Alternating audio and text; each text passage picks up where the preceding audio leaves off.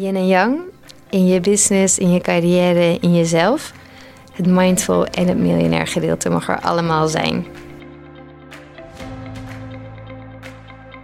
Welkom bij Mindful en Miljonair, de spirituele podcast voor zakelijk succes. Jouw bron voor inspiratie en inzichten op het gebied van zelfontwikkeling, business, carrière, spiritualiteit en groei. Vandaag gaan we het hebben over yin en yang. Want voor mij is dat ook waar Mindful en Miljonair voor staat. Mindful echt het vrouwelijke, het rustige, dingen naar je toe laten komen. Het zachte ook. En miljonair juist het mannelijke, het actie, ergens heel actief achteraan gaan, doelen stellen, hard werken, financieel succes. En ik vind dat die twee er beide mogen zijn. We hoeven niet voor één van beide te kiezen. We kunnen het gewoon allemaal. Maar ik denk dat ik niet alleen voor mezelf spreek, dat als je opgroeit, als leest, je hoort altijd van nee, je kunt niet alles. Je moet kiezen. Je kunt niet en een goede moeder zijn en een carrière hebben. Je kan niet en heel spiritueel zijn en succesvol. Je kan niet en lief zijn en hard, hard werken of mensen kritiek geven. Maar in mijn ogen kan het wel allemaal. Dus dat is eigenlijk ook echt waar Mindful en Miljonair voor staat. Voor die combinatie, voor die tegenpolen, maar die je volgens mij allebei nodig hebt om ergens tot te komen. En in deze episode wil ik het dan hebben over ja, yin en yang in je bedrijf, in je carrière, in hoe je werkt. Want ook in dat pad mogen ze er allebei zijn.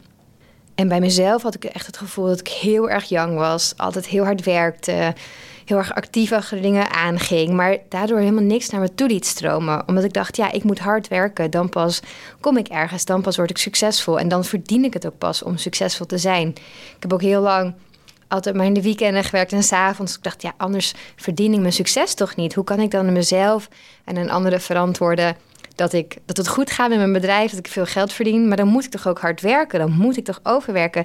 Dat was zo'n rare twist in mijn gedachten. En nu pas kijk ik terug en denk ik, nee, dat had helemaal niet gehoeven. De dingen die ik deed waren ook helemaal niet echt nodig.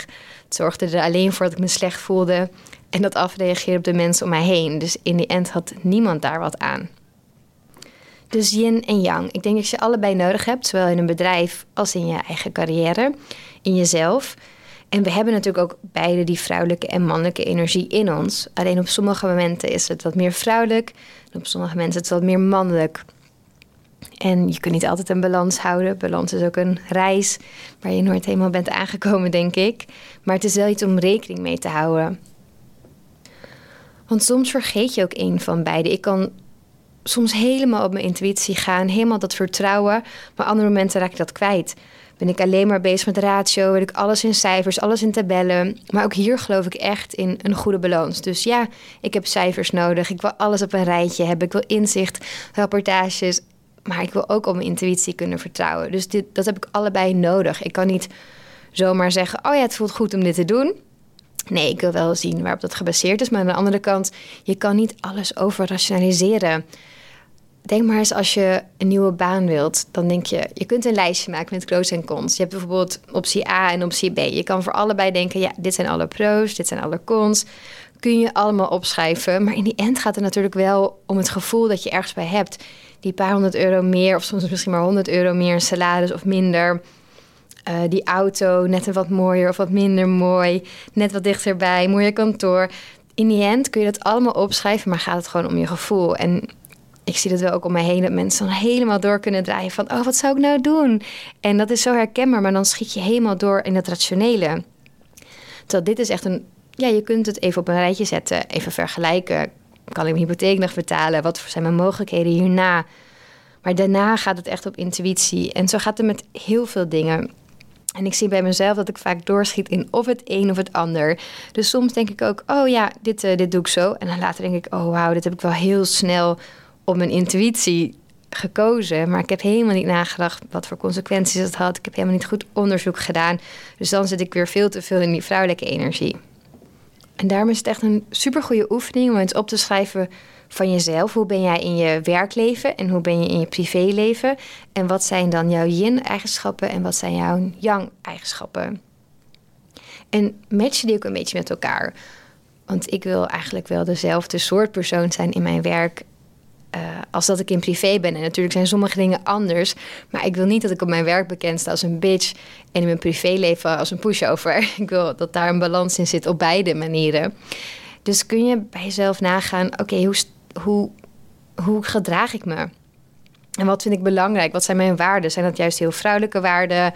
Als dat zachte, inleven in anderen, je emoties kunnen tonen, de sfeer aanvoelen. Of zijn het juist dat meer mannelijke, het competitie, prestatio, doelgerichtheid? Ben je meer bezig met de binnenwereld, het vrouwelijke yin? Of ben je meer bezig met de buitenwereld, het yang? En wat zijn dan punten waarop je denkt: oké, hier verschilt mijn werk en mijn privépersonage heel erg. Kun je dat meer in balans brengen? Maar ook waar schiet je misschien door in de yin? Mag je een beetje meer yang zijn? Of andersom, waar ben je heel erg gericht op die actieve energie? Maar mag je soms ook wel een beetje achteroverleunen?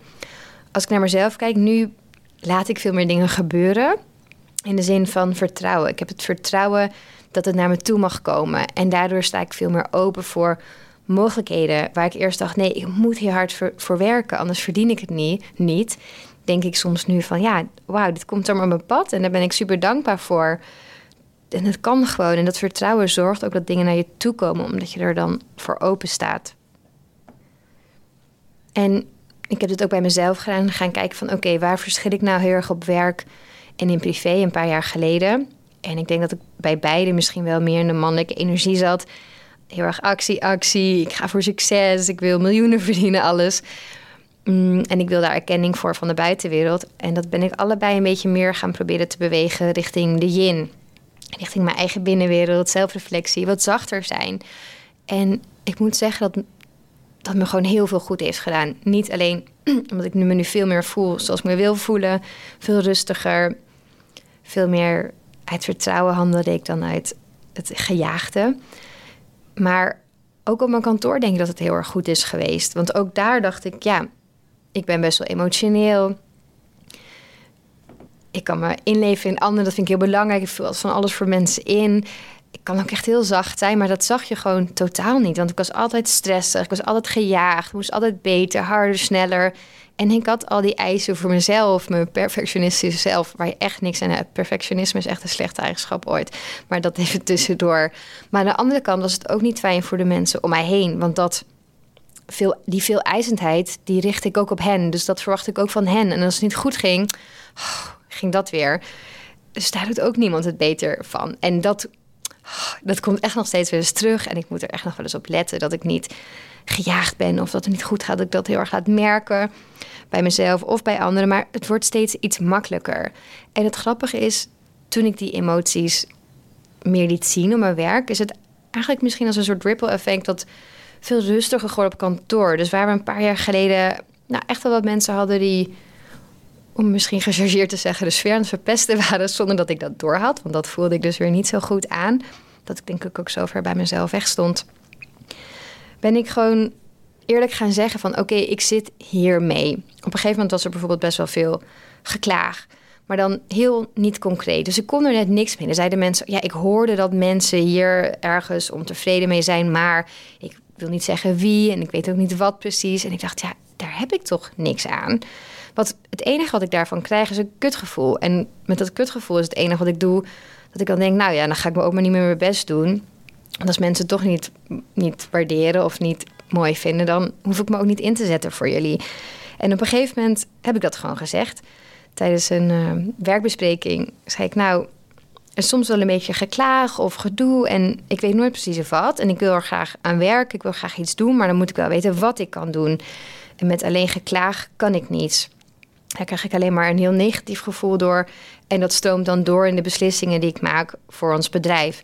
Want dan denk ik, nou ja, dan maar geen Flamibo, dan maar geen feestje, dan maar geen leuke cadeautjes of wat dan ook. Of, of werken waar wanneer wil, dat soort dingen. Want ik denk ik van ja, ik, als ik dat vertrouwen niet krijg, dan is het ook lastig om dat vertrouwen te geven. Dat gaat toch wel heen en weer. Maar toen zei ik dat gewoon. Ik zei, we zijn geen anoniem kantoor waar ik ergens hoog boven in voor de toren zit. Ik zit gewoon hier op kantoor. Nu is het minder vaak, maar alsnog, toen, toen wel nog elke dag. En ik ben gewoon een mens en ik heb ook gevoelens. En natuurlijk wil ik het beste doen voor kantoor en wil ik dat heel rationeel doen. Maar mijn gevoel speelt ook mee. Dus als dat gevoel gewoon heel negatief wordt door dingen die ik hoor waar ik niks mee kan, dan gaat dat effect hebben op jullie. En dat wil ik helemaal niet. En ik denk ook niet dat jullie dat willen. Dus laten we er gewoon samen met elkaar over praten. En laten we gewoon zorgen voor een positief gevoel. En ik vond het super moeilijk om dat te zeggen. Maar ik had het gevoel dat ik er aan toe was en dat het bedrijf er ook echt op zat te wachten. Dus ik dacht, oké, ik ga me gewoon heel kwetsbaar opstellen. Ik heb ook gezegd, ik ga me nu even heel kwetsbaar opstellen, zodat iedereen wist dat er ging komen. En ja, mijn, stem brak wel eventjes. Ik vond het echt lastig om te zeggen, want ik was toch de baas. Dus ik moest toch gewoon rationeel zijn. En ik moest daar gewoon een verhaal houden van... het gaat supergoed, de cijfers gaan supergoed en we gaan knallen. Dat was ook zo. Maar ik vond dit ook belangrijk om te zeggen. En dat was echt de eerste keer, denk ik, dat ik zo mijn yin-kant, mijn vrouwelijke kant liet zien. Dat emotionele. Maar het is super goed geweest. Daarna kwamen mensen naar me toe en zeiden: Wauw, heel eerlijk dat je dat zo deelt. En ja, je hebt ook echt een goed punt. Maar het zit natuurlijk gewoon in mensen om een beetje te klagen en te zeggen: Oh, bla bla.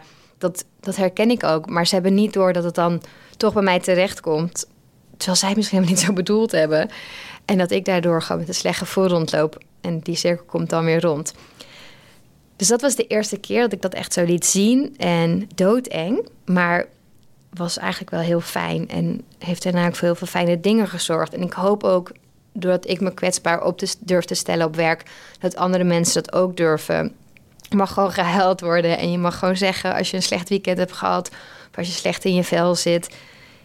Ik heb juist liever dat mensen dat gewoon eerlijk zeggen... en dat we dan weten wat daar aan de hand is. Ik merk wel dat nu we allemaal meer thuis zitten, dat ik het veel lastiger vind om die balans te vinden. Het gaat toch snel over cijfers, over uurtjes, over het aantal zaken. Het zijn toch de dingen die je communiceert, die in een tabel staan. Dat vind ik nu wel lastig om te doen. Je ziet mensen minder vaak, je kan minder oprecht contact hebben met mensen. Dus daar ben ik me wel bewust van. Wat ik daarvoor doe is wel echt proberen bij mensen te praten. Als ik dan op kantoor ben, loop ik even een rondje, ga met iedereen kletsen. En ja, dan zeg ik ook gewoon dat ik het ook moeilijk vind, die lockdown. En me soms echt slecht voel. Maar ja, dat we er best van maken. Dus er wel dat gesprek aan te gaan. En niet alleen maar uh, te zeggen van, oh, het gaat slechter. Wat ook niet zo is. Maar, maar het kan wel goed gaan met het bedrijf. En alsnog kan ik me niet helemaal happy voelen. En ik denk dat heel veel mensen dat we hebben. Ja, natuurlijk zijn we blij dat het nog zo goed gaat. Dat we een baan hebben. Het kan altijd veel slechter. Maar je kan het alsnog wel moeilijk vinden. Dus ik probeer daarin toch wel die balans op te zoeken, al is het echt een stuk lastiger. En in mijn persoonlijke leven probeer ik ook die yin en yang heel erg op te zoeken. Dus aan de ene kant te erkennen dat ik dat prestatiegerichte, dat doelgerichte gewoon in me heb. Dat ik het belangrijk vind om een groot kantoor te hebben dat groeit, dat goed gaat, dat naar buiten treedt. Want een tijdje heb ik ook gedacht, ja, mag dat dan wel? Als ik spiritueel wil zijn, mag ik dan, dan wel belangrijk vinden? Mag ik geld belangrijk vinden? Mag ik een grote omzet belangrijk vinden? Maar ja, dat is mijn yang gedeelte en dat mag er ook gewoon zijn. Ik mag hard willen werken. Ik mag een weekendje even doortrekken als dat nodig is. En aan de andere kant mag die yin kant er ook zijn, dat vrouwelijke, dat zachte. En mag ik meer vertrouwen op dat dingen naar mij te komen. Dus ja, zowel in mijn zakelijke als mijn privéleven probeer ik die twee in balans te brengen. Het gaat natuurlijk nooit helemaal goed. Maar door me in ieder geval bewust van te zijn en gericht die balans op te zoeken, ja, gaat het gewoon veel beter. En ik weet zeker dat mijn bedrijf daarom ook zo goed gaat omdat we met z'n allen die balans echt op proberen te zoeken. Ja, we werken hard, maar er is ook tijd voor gezelligheid. Ja, we vinden het belangrijk dat je geld omzet en dat er geld binnenkomt. Maar we vinden het ook belangrijk dat je happy bent en dat je je collega's helpt en dat er een goede sfeer hangt. Yin en yang, in je business, in je carrière, in jezelf. Het mindful en het miljonair gedeelte mag er allemaal zijn. Je luisterde naar Mindful en Miljonair, de podcast. Ik hoop dat deze episode je nieuwe inzichten, inspiratie en ideeën heeft gegeven. Mocht dat zo zijn, dan ben ik je super dankbaar als je deze podcast deelt, volgt, reviewt of me een shout-out geeft op Instagram via Steffi Roos Dankjewel en tot snel.